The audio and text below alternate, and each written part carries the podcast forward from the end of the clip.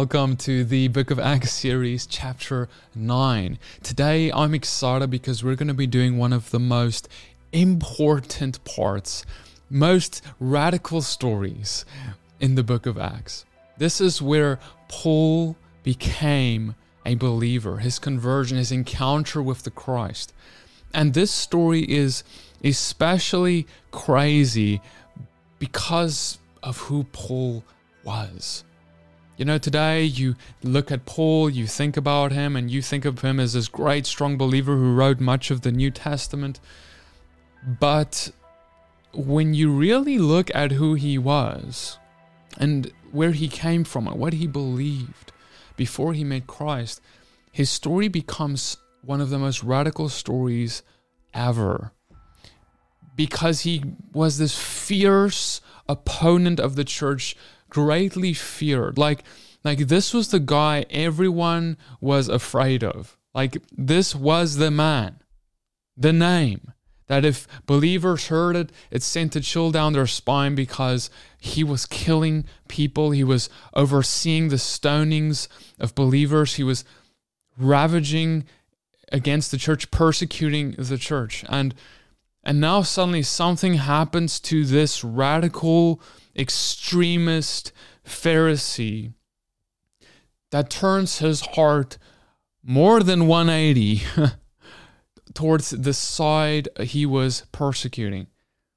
Like, how could that happen? And what does it take? Like, this is the question really.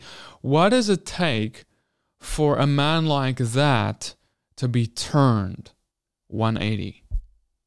What does it take? Today we're going to discover that and how his story links with the story of Ananias. There is something that many have missed, something beautiful and amazing I want to share with you today about why God picked Ananias to witness to Paul. All right, so without further ado, let's dive right in. We're going to start off in uh, chapter 9 of the book of Acts, and um, let's read. Now, as he went on his way, he approached Damascus, and suddenly a light from heaven shone around him. Okay, he's on the road to Damascus with, with fellow people who are following him. Suddenly, there's a light. And falling to the ground, he heard a voice saying to him, Saul, Saul, why are you persecuting me? Okay, this, I want to stop here for a second. This is amazing because Yeshua, okay, Jesus, the first words he tells him is, Saul, Saul, That's what he what, what Paul was called before. Saul, why are you persecuting me? Now, I mean, Paul was on the road to Damascus to persecute believers, people who say they follow Jesus. Now, why is Jesus saying Paul is persecuting him? I mean, Yeshua has ascended, he's not on earth. Paul is not about to stone him or anything. No, but see, he says this because Yeshua considers our persecution his persecution. He, cons- he feels the persecution that his body experiences, his body meaning believers followers and disciples of him.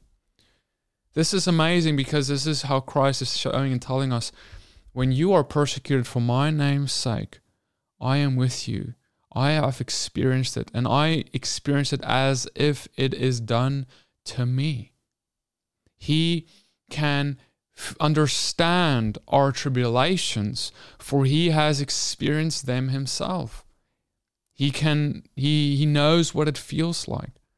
He is not a God like the gods of the pagans who are so far away, far off, have no care in the world for, you know, people, but he has come in the flesh, and that part of that is that he has experienced it firsthand.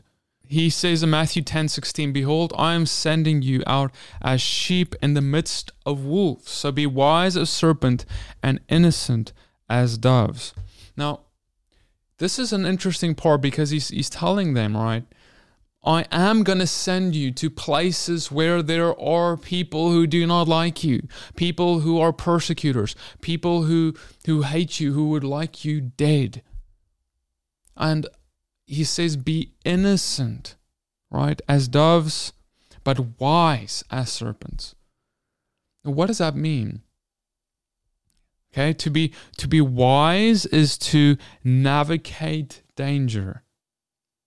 It doesn't mean to always flee danger. It's an important distinction. You know, people oftentimes say, well, you need to be wise. And what they really mean by that is you need to flee from anything that looks dangerous. You know, oh, oh, we, we all need to go live on homesteads because we need to flee the dangers of the cities as the world gets darker and darker. Flee to the homesteads. Many are proclaiming, right? But that's not what being wise means. He says, I am sending you in the midst of wolves. I am sending you to that location.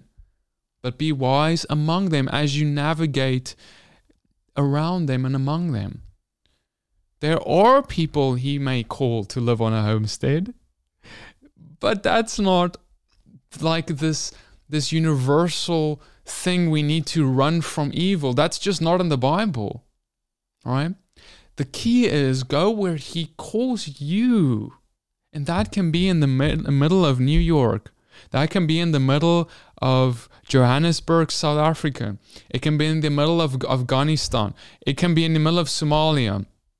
Or it can be in a on in a homestead somewhere in North Carolina or Arkansas Praise God if He leads you there, but let Him be the one who leads you there and don't make decisions on where you go, how you navigate life out of fear. Right? That's key. Okay, and then the second part is be innocent as doves.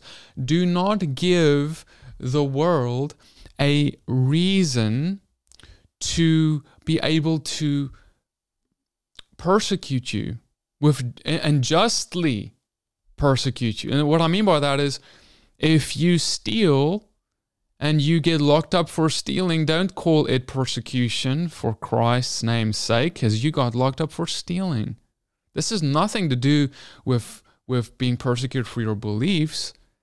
And you know, do do not do things that are sinful, that are wrong, giving people who already do not like you because of your faith a reason to reasonably lock you up or persecute you. Do you know what I mean? So, if we don't give them a reason, we make it difficult for them to bring a just report against us if we don't give them reason. Live a life in uh, uh, holy before the Lord, right? Don't live a life that gives people or authorities reasons to come after you. And especially when they do, do not call that persecution for Christ because that's just dragging his name through the mud, isn't it? If you are actually persecuted for your faith, praise God. That is a blessing, as the scripture says. But let's just be, if we're persecuted, let's be persecuted for the right reasons and not the wrong reasons. That's what he means. Be innocent as doves. Okay. Right, let's read right on. And Paul said, Who are you, Lord? And he said, I am Yeshua, whom you are persecuting. But rise and enter the city, and you will be told what you are to do. The men who are traveling with him stood speechless, hearing the voice, but seeing no one. You know what's really amazing for me is that Paul here, encountering him on the road to Damascus, there's no arguments going on here. Paul is not like, well, well who, are you, who are you? What do you want? Like, he, he, and he's not like this, this argumentative behavior and mean critical spirit that he's been carrying around. It's almost like all of that immediately just fell away. The moment that Yeshua was actually standing in front of him, he had nothing bad to say, even though he was against him, persecuting his followers and disciples. you know what this tells me?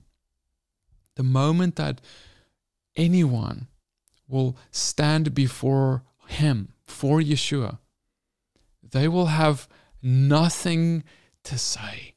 They ha- will have nothing to accuse him by. Even though they had a lot to say when they were not standing before him yet on earth, but the day that we stand before God, all of our weaknesses, all of our sins, all of our mistakes, even when we were thought we didn't know what they were and thought we were ignorant of them, all of our deepest, darkest motivations, all things are laid in public before us and for everyone and especially God to see and especially for us to see. We all of our everything will be exposed and every knee will bow. And I think actually that God, when we are before God in that way, He wouldn't even need to open His mouth. He, it, it will be His mere presence that exposes all things, and we will be repenting from heaven to earth about everything before He even has anything to point out. And so, in light of this, brothers and sisters, as we consider this reality, let us make sure that we treat other people in a way that we wouldn't want to stand before God and repent of how we've treated them, like Paul now is facing. He treated disciples of Christ horribly, and now he is standing being he's being reckoned with regarding this all how we treat other people will be the primary thing that we will be judged by by God. Because what is the greatest commandment? Love the Lord your God with all your heart, mind, soul, and strength. And number two, love your neighbor as yourself. And so, how we love our neighbor, fellow human beings, will be one of the main things we stand before Him about. Let's stand before Him innocently when it comes to that. Treating people, loving them as Christ loved us first. Let's read on. Acts 9, verse 9. And for three days now, Paul was without sight. He neither ate nor drank.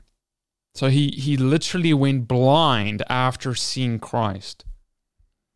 Now there was a disciple at Damascus named Ananias. The Lord said to him in a vision, Ananias, and he said, Here I am, Lord. And the Lord said to him, Rise and go to the street called Straight, and at the house of Judas look for a man of Tarsus named Saul, for behold, he is praying. And he has seen in a vision a man named Ananias come in and lay his hands on him, so that he might regain his sight. But Ananias answered, Lord, I have not heard from any about this man, for how much evil ha- he has done to your saints at Jerusalem.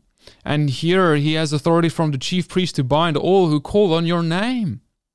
But the Lord said to him, Go, for he is a chosen instrument of mine to carry my name before the Gentiles and kings and the children of Israel. For I will show him how much he must suffer for the sake of my name. Okay, wow, is there is something in here we're about to reveal, uh, dig into that is so amazing that I recently found the Lord show me, and I want to share it with you today. I believe it will bless you. Okay, there's a few things happening. The first is that Paul is struck with this blindness for three days. Now, as Paul is struck with this blindness, this is really interesting because blindness is this this darkness, right, that that comes upon him, where he he he just sees darkness. He cannot see, and this is like really he is seeing happening to him now the fulfillment of really what he has be, been. Paul has been spiritually blind for a long time. He has been unable to see, even though he has all this knowledge about the law, even though he is a Pharisee of Pharisees, all of these things. It is like he is dead. He is like he is in the grave with no sight. And now this blindness, spiritual blindness, becomes fulfilled and becomes a, even a physical blindness. Good example of how physical ailments can follow our spiritual conditions. And he is blind for three days. Just like, what, where does three days come from? What does three days make you think of? Okay. Christ himself was three days in the grave. Three days he was dead, if you will. He was in darkness. But yet, then, after three days, what happened? He was raised from the dead. Now, what happens after three days with Paul? God sends Ananias to come and lay hands on his eyes, and Paul's eyes are opened, and he is immediately just about baptized in water and in the Holy Spirit by Ananias. What is baptism? Baptism is given to us to allow us to partake in what Christ partook in when he was on the cross his death, burial, and resurrection. So we can die in baptism with Christ, being buried with him, as Paul said. And when we come up out of the water, we are raised with him anew. We are resurrected, if you will. And so Paul, he is he goes blind, he dies, quote unquote, and three days later he is raised from the death, spiritual death that he experienced. He is raised from, and now he is baptized in the Holy Spirit and in power. This is a beautiful picture of what we experience and go through as we come to Him. We are all blind spiritually before we come to Christ, but then our eyes are opened and we see. But now, why did Paul undergo this blindness? You know, this is something that many people undergo. And, you know, what I just mean by that is maybe not the physical illness or ailment is not blindness, but maybe it's a different kind of issue um, in life. People go through hard things. You, you may have noticed, you know, many of you listening will have this testimony where I went, th- I was a, an atheist, or I was a, a new ager, or I was a pagan of whatever sort, right? And then I went through hard times in my life. You know, God allowed Satan into my life to touch me, to hurt, to have me go through tribulations, to have me fall into a pit. Because sometimes the only way for you to actually look up to God is if you fell into a pit. And it's not that God wants you to fall into a pit. It's not that God wants things to go hard with you, but the fact of the matter is it's either that sometimes or or eternal separation from God. It's either that or it's not ever meeting God because sometimes the only way for someone to get to the Father is for them to encounter hardships because then they realize just how much they need Him. And so, this is why Paul even says, talking about people who are, I will read to you this in 1 Corinthians 5 5 he, he talks about people who are in sexual immorality and, and all kinds of grievous sins in the church, right? And he says these people put them outside the church, and he, he even uses the language hand them over to Satan. It's kind of strange, but, but listen to what he says. You are to deliver this man to Satan for the destruction of the flesh, so that his spirit may be saved in the day of the Lord. When we, in this particular example, dealing with someone in the church who is sinning, put them out of the church. In other words, excommunicate them for a little while, let them encounter the hardships that come along with that. Satan will be given a form of authority over such a person, and they will experience tribulations and hardships and difficulties. And that will be the thing that, as Paul says, so that his spirit may be saved in the day of the Lord. So that in this hardship, he will look up to God, seeing what he has done, seeing how his sins have overtaken him. Because ultimately, we need to understand, brothers and sisters, you know, when we are in sin, we bring destruction on the flesh. This is our own doing. This is not like God is out to get us kind of thing. This is if you go and you're in sexual immorality, this sin will find you out, in that all of the consequences of that sin will eventually come upon your life. And so it is with all the sins and the, any transgressions of the law. And so we are handed over to Satan for a while because of our sins. And when we realize what we've done, we hopefully repent and come back to God. And this is what Paul, what happened to Paul is his sin of, of of persecuting believers has now caught up with him and manifested in the means of blindness. And this blindness caused him to go into a depression, caused him to go into a, you know, a hardship. Can you imagine, right? Struck suddenly with a blindness after encountering Christ. And this caused him to repent. And in his repentance, he gets baptized. Now, this is beautiful but I want to go a little closer to what Ananias said here for a moment. Ananias said something really valuable to God when God initially come, came to him. God's like, Ananias, I want you, I'm giving you this commission. Go to Paul and help him. He heal, heal his eyesight. You know, eventually Ananias would baptize him in both spirit and water. And Ananias, his response is, But God, why would I want to do that? Why should I do that? This man is your enemy. This man is an enemy of the church. He is persecuting the church. We have even heard that he has been given authority by the chief priest to, to, to do horrible things against the church. Well, what do we do? Right? And, and God says, No, he is my chosen instrument. I will use him. But he, God also says, I will show him the things he must suffer. In other words, there will be consequences, but I am going to save him and I am going to use him. So, see, when God comes to you, will you be like an Ananias if he asks of you to be a light even to the greatest enemies of God? Or will you be prideful? And say, oh, those people, those sinners, I don't want anything to do with them. I wouldn't ever talk to them. I would never even want to be a light to them. Let them let them perish. You know that that that kind of heart is not the heart of Christ. Because here's the thing: if we want God to not have mercy on on His enemies and our enemies, we would need to have God not have mercy on us. Have you not been God's enemy in your life before?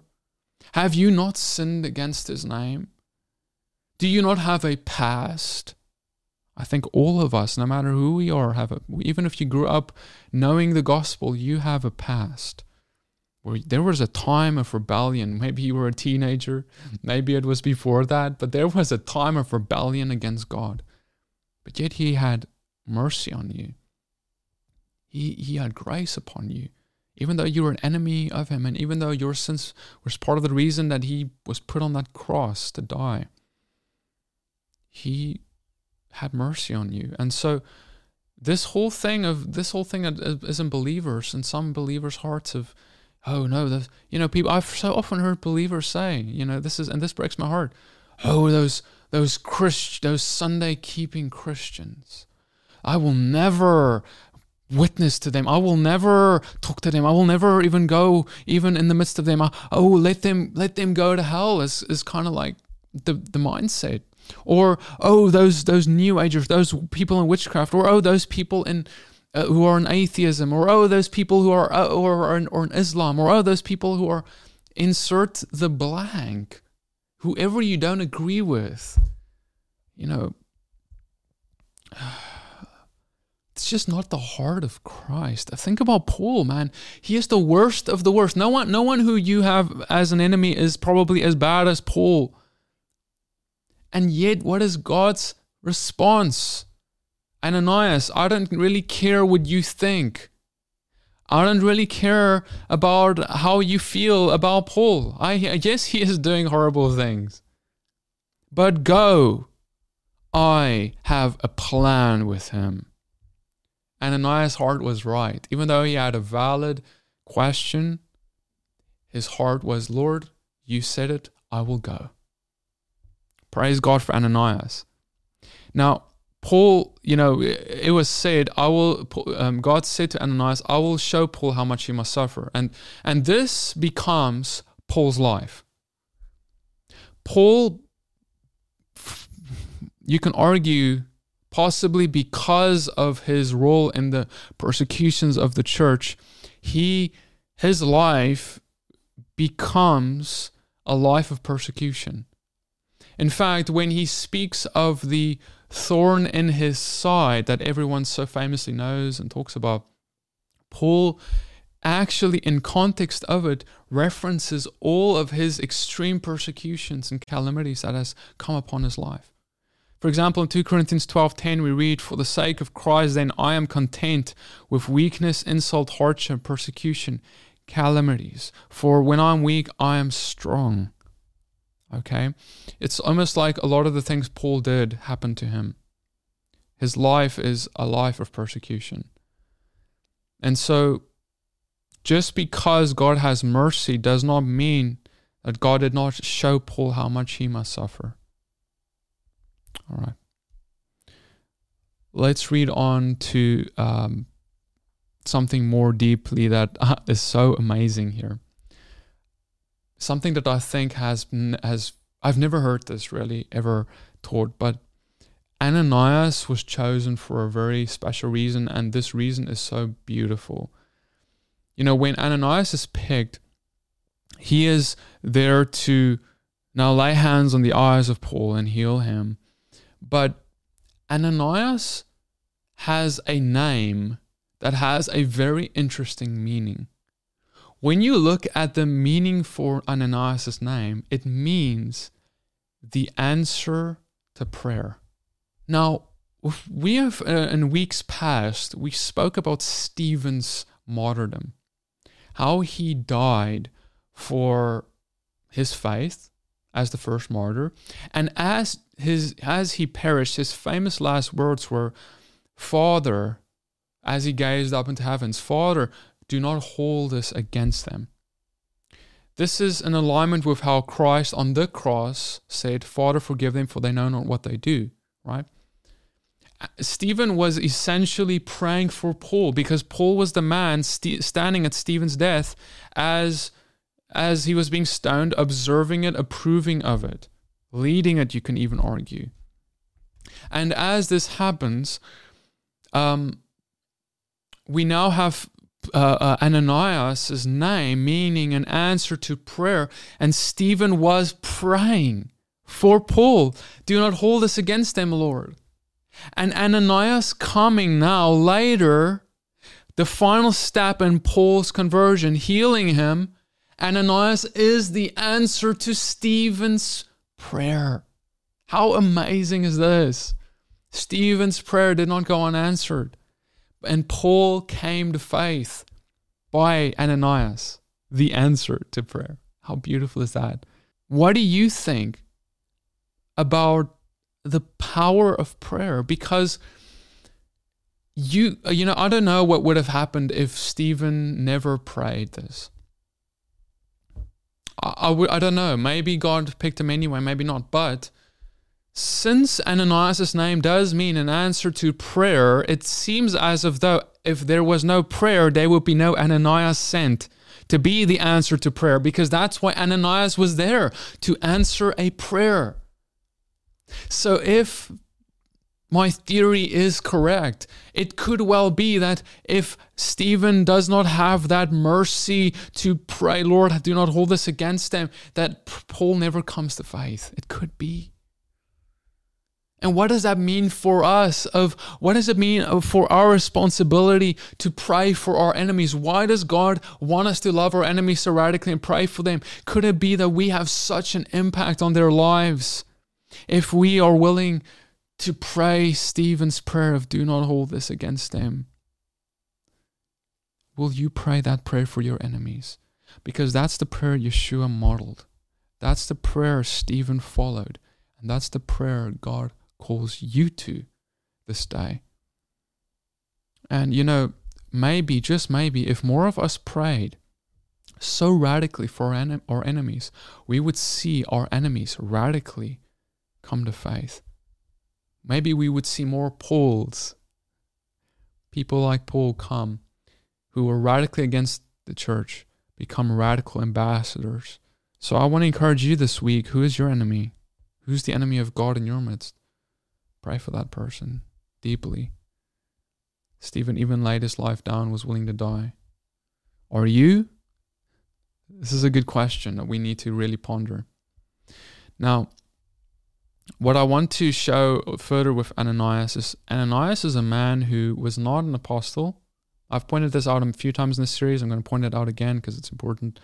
Ananias is not an apostle. He is. We don't really know much about him except that he's he's he's a believer, a strong believer, and God uses him. And it says in Acts nine verse seventeen that Ananias actually baptized Paul not just in water but in the Holy Spirit. So Ananias is used so powerfully as with the gift of healing. He is used in um, baptism of the Spirit. He's used in water baptism, and he's another. He's just a believer. He's not some form of a, a, a great church leader or or pastor. He's just a strong believer who loves God. And this is how amazing it is that if you're a believer, you get qualified to partake in these amazing wonders and signs of seeing people come to faith, of being able to baptize people in water and in the Spirit, like Ananias did. Also, notice Ananias's baptism, how, how when Ananias baptizes Paul, it's rapid. Just like when we talked about the eunuch um, last week, how Philip baptized that eunuch just like that on that day. So again, we now see Paul just like that being baptized in water. There's no two month wait here. There's no wait for the next baptism service. There's no church course to go through. But Paul is baptized as he repents, just the way it's supposed to be. Acts 9:19 and taking food Paul was strengthened for some days he was with the disciples at Damascus and immediately he proclaimed Jesus in the synagogue, saying, He is the Son of God. Wow, this is so amazing because, you know, this guy, Paul, he is really taking a 180. Like, this is just, imagine like being fervently against it. Like, it's hard, it, it breaks my, my brain, right? Like, being fervently against the faith. And then suddenly, after this encounter, he is immediately just about thereafter proclaiming Jesus in the very synagogues that he before went to to amass support for persecuting Jesus and Jesus' followers. Now he's there encouraging them to follow Yeshua. Like, what? Like, this is so, this is just so like, this, we know that this story is historical, right? And listen if you're listening to me today and, and you you you're wondering about christ you're wondering about whether he is real you're wondering about whether this faith of christianity is for real this is an evidence because this man is willing to lose everything for this christ he believes, he is so convinced about this. In other words, he really did go blind, and Ananias really did lay his hands on him and he got healed. That is a, a, a proof of that miracle. This is a, a, a, historical proof that that miracle did take place. Because if that miracle did not take place, then Paul would not do this radical turn. Because, you know, even psychology, modern day psychology would tell you that no one is willing to go and die for something or lose everything for something they don't really believe in. So we know that whatever happened in Paul's life had to be so strong, so powerful, that it had to shake him so much for him to do this conversion so radically, so quickly. This was something unimaginable. and it brings legitimacy to the the resurrection of Christ, to Paul's healing, which is already a miraculous event in and of itself, also bringing legim- legitimacy to the story of Christ and his power. And now, um, what, what we also see furthermore is that this this also legitimizes Paul's story. Paul, now who is being set up as being someone who will be authoring a lot of the New Testament, this is a he he becomes a very big deal later on. You know, as Christ said, I am choosing him as my chosen instrument. If that is true, it is very important for us to take note of that because, well, it seems really that God has done that with Paul. We also see another element bring legitimacy to his own um, testimony of being sent by God as him being around the disciples. One of the first things that happened is it says, for some days he was with the disciples. In fact, when we read on in Acts 9, verse 28, it says, So he went in and out among them at Jerusalem, preaching boldly in the name of the Lord. So Paul was not doing all of this in isolation. He was among the disciples. That was the first thing he did before he went to the synagogues and preached. And then later it also says he went in and out among them in Jerusalem. In other words, the disciples, you know, even though eventually in the beginning they were initially kind of like, Ooh, we're afraid of this guy. Is, is this like for real? Did God really do this? That's that's to be understood, right? But after they saw what God had done, he was in and out among them. He was being a he was a part of them. They were approving of his ministry. Because well, you know, if you're in and out among them and they don't approve of you, well, they're going to make that known to everyone in the church in that day, as well as it's going to be written down in scripture because they knew how influential he was. And yes, so this also brings further legitimacy to Paul. And this is very important to bring out because there are many today who try to claim that Paul is not sent by God, not God's instrument, a false apostle, going as far as to tear out his words out of the Bible. Uh, that's just, you know, that's what's happening.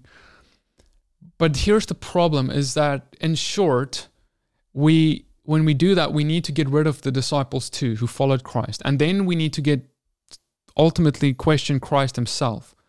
To have our our our, our mindset be logically and consistent. Because if the disciples approved of him, but we question him, well, then we have to question the judgment of the disciples if he went in and out among them, being like a part of them. And if we question the disciples, we need to now question everything they wrote about Christ because they wrote the rest of the New Testament. This leaves us with a big dilemma, doesn't it? And so we have, uh, I have um, done a video with my brother David Wilber on this topic where there was a few years back a person who made a who who made a statement that Paul is a false apostle, and we we talked about this. We tackled a lot of the arguments made for this, and I really encourage you to watch that video. Um, I'm going to be linking it in the description of this video as well as in the card up here for you defending Paul. And you know this individual who who made this these arguments that we talked about who made arguments that Paul was not a true apostle. We warned in that video that anyone who goes down this route will eventually be forced to deny the disciples and eventually all the Bible and Christ. And even though at the time this person who was simply denying Paul did not deny Christ yet, in the coming months, his ministry would eventually crumble because he eventually does deny did deny Christ and did deny um, the disciples and so on because he denied Paul, because it's a slippery slope. And if you deny Paul, that's where that slippery slope leads. And so our prediction came true for this. So I, I, I'm saying this as a warning and as a caution that, you know, if you're entertaining this idea that Paul is is not an instrument of God, it is a very slippery slope. So make very sure and get really, uh, really investigate this thoroughly and really consider Paul's words deeply, oftentimes people are don't understand Paul's words because his words are hard to understand. They truly are sometimes hard to understand, but they're not impossible to understand. They're hard to understand for the for those of us who are unlearned. And and look, all of us have been unlearned, and many of us are still unlearned in many avenues and places of Scripture. But just because we don't understand what Paul is saying and might misunderstand what he is saying, doesn't mean that we should jump to conclusions and, and just throw him out. It just maybe means that we should do more deeper study and ask questions and learn from those who who have answers, right? So um, just a, just a little bit of an encouragement there for you, brothers and sisters. Uh, I myself have studied Paul deeply for years now, and I can find no fault. I think there's a lot of misunderstandings of Paul, um, but I see, I found his writings to be deeply inspired by the Holy Spirit. And if you do with his writings, by the way, you need to do with the book of Acts as well, away with the book of Acts as well, because the book of Acts gives witness to Paul, of course, including the story we're reading right now. And if we do away with the book of Acts, well, we need to do away with the outpouring of the Holy Spirit in Acts chapter 2. And that leaves us with a big dilemma because the gospel story is very incomplete without the outpouring of the Holy Spirit. So you can now just listen to me and hear about all the massive problems that we start facing when we question Paul and his legitimacy. And that's why, from the onset, I believe the writer is bringing legitimacy to Paul by showing that he was close with the disciples. Okay, let's read on. Um, today, I want to end this teaching off with you by just showing a little bit about the power of testimony, because the rest of chapter 9 of Acts delves into that. Um, Acts 9, verse 21, we read about how Paul is now sharing in the synagogues. It says, And all who heard him were amazed and said, Is not this the man who made havoc in Jerusalem of those who called upon this name? And has he not come here for this purpose to bring them bound before the chief priests? Right? Like this is like crazy. Like like as he is sharing in synagogues and in places, Paul's past, his testimony of what ha- he, he did do and where he has been becomes an integral part of his witness. In other words, when we talk about Christ to people, it's very important for us to to tell them about our testimony, where we have been and where we are now. Because the most powerful part of the gospel is how it has the power to transform us. Any there's miracle there's a miracle that is greater than the greatest healing or the greatest um, um, sign and wonder. It is the the work that God's Spirit does in the heart of a man who has heard and received the gospel. And that is what you have. If you're listening to this and you've received the gospel, you have a testimony to share.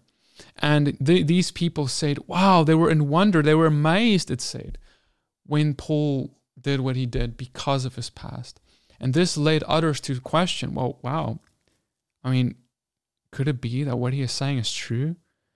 Considering that he must have been so impacted by what he is saying. I mean, no man does this for nothing right? Another example um, given to us is in verse 34 here with Aeneas, who is healed from paral- paralysis. We read, And Peter said to him, Aeneas, Jesus Christ heals you. Rise and make your bed.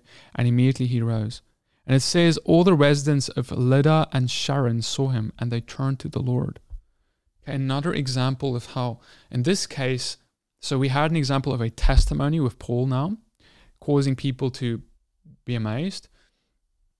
And now we have a testimony of a sign and wonder, a healing with, that Peter does, causing, it says, many in Lydda and Sharon saw him and they turned. In other words, the, the role of healings and signs and wonders are very pervasive. We see Paul himself being healed. That is a sign there. We see Peter being um, administering healing so the gift of healing is so powerful. It seems that to be a primary a gift at the forefront of bringing the gospel to the nations. As I've mentioned before, we are seeing it just here again. And now we are seeing Tabitha. Another example as this chapter 9 ends. But Peter put them all outside and knelt down and prayed, and turning to the body, he said, Tabitha, arise. And she opened her eyes, and she, when she saw Peter, she sat up. And he gave her his hand and raised her up. In calling the saints and widows, he presented her alive and became known to all Joppa, and many believed in the Lord. So amazing. It says this miracle of raising her from the dead became known throughout all Joppa. There's now another place, and many believed. Another sign and wonder that shows how it impacts the place there. So, brothers and sisters, I guess my question is how can we today I've, I've made this point before, but you know, the scriptures are just screaming this. How can we today go and say, you know, well, we don't need this. We don't need people to be raised from the dead anymore. That's a we have the Bible now. We don't need to be people people to be healed instantly, miraculously. We have the Bible now. We just have the word now. We just need to proclaim them the word. We don't need to speak in tongues. We don't need prophecy. We don't need interpretation of tongues. We don't need words of knowledge. But yet, all of these things were like one with Christ. You cannot separate it from Him. If you do, there is no Christ. And it's one with the disciples, Peter, the early church, Peter, people who weren't apostles, who weren't the, the 12 disciples. Paul himself did many miracles. We have we just read about Ananias, all of these people it was like this these things were like part of them this is this is like you cannot separate it and and in fact this makes no sense with Mark 16, where it says, And these signs will follow those who believe. And it lists a few things like healing the sick, speaking in new tongues, and so on and so forth. So, so we see that these, these, you know, today, this is what boggles my mind is you know, I'm just someone who, who loves the Bible, reads the Bible. I'm no one special, but when I read it, it boggles my mind, and it boggled my mind as a a young, a very young person, young in the Lord, looking at these scriptures, looking at the people around me and the churches and everyone around me, and I, and you know, not to, I'm not here to just point fingers, but I am here to ask the question. Look, how can we act like this is supposed to be absent or it, it's okay for it to be absent? Like it's just like because it was it would be such a weird principle to remove all of these things from the book of acts. Like it's almost like there wouldn't even be a book of acts. And and joppa who who it says now many believed. Many would not be believing in joppa this day if it was not for peter's miracle here raising tabitha and Lydda and Sharon, that pl- those places who turned to the Lord when Aeneas he- healed that other one from paralysis, they would not have turned to the Lord if it was not for that. Or what about Paul sharing his testimony of healing and of his eyesight and radical transformation? If it was not that, then how, how would those people have been amazed and how would they have come to the Lord? Remove these things and you remove these people from hearing and believing in the gospel. Like, this is how huge it is. For some reason, they thought that it wasn't just enough to proclaim the resurrection, as incredibly important that is. They knew that there was need, there needed to be a sign to have people understand that this is for real, that it's not just a story but that God, their God is alive and real and still works among them through them this day. Will you be one who steps out in your workplace, in your events, families, wherever you are, grocery stores, petrol stations, wherever you go? Will you be someone who steps out? And prays for the sick and listens and hears the Lord's voice when He calls you to be an Ananias, to go here and there and lay your hands on this and that person, or or just simply when you see a need, you don't always need to wait for the Lord to call you. He doesn't always do that. Mostly, I don't. Sometimes the Lord can tell you something, but most often for me, it's just a, oh, I, I see someone who's hurting. Let me pray for them. Or, oh, I see this person who doesn't know the gospel. Let me share with them my journey. You know? So, this is so powerful, and we cannot remove this from the word itself. And we cannot remove it from our modern church, as unfortunately many have tried. And we cannot try and say, well, we don't need these things. We don't need these these revivals. Look at all these these revivals that happened. All of these little cities that came to faith. Revival doesn't mean that the whole world believes because we know that that won't happen and there's a great falling away and there's all these things. Yeah, the whole world is not going to come to faith. But there are pockets of revivals and that is biblical. That is very biblical. And those pockets of revivals of people coming to faith because of the works of the Holy Spirit are supposed to continue today. And we are supposed to become a part of those revivals in our communities, in our places. So, Father, I pray, Lord, that all who listen and hear to this today would come and be inspired in their hearts to become a pocket of revival in their city. Lord, I pray, Holy Spirit, you would come upon us, Lord. We cry out to you. We say, God, help us. We want to see what you saw. We want to pray for enemies radically and see people like Paul come to faith. We want to pray, Lord, for cities, Lord, and we want to see cities change because we laid hands on sick people and dead people and saw them raised. God, we want to see the biggest miracles ever because, Lord, we believe in the word that these things have not passed. We believe that they are for today. We believe believe you would do such a thing even through meek and mere men like us. Father, I pray, Lord, that you would work through us. Lord, that you would you would help us see, even though we are weak, you are strong, and it's by your spirit that all these things are accomplished. Father, come, come with your spirit upon your people. Fill them, baptize them with your spirit and empower and give them all the equipment, the tools, the spiritual gifts, the instruments they need to manifest your kingdom to the world. Thank you, Lord, for your kingdom. Thank you, Lord, for Christ. Thank you, Lord, for the gospel, all you have given us. We pray this in the name of Yeshua. May the Father bless you, keep you, shine his face upon you, lift up his countenance upon you, give you shalom, and give you blessings. Be revival.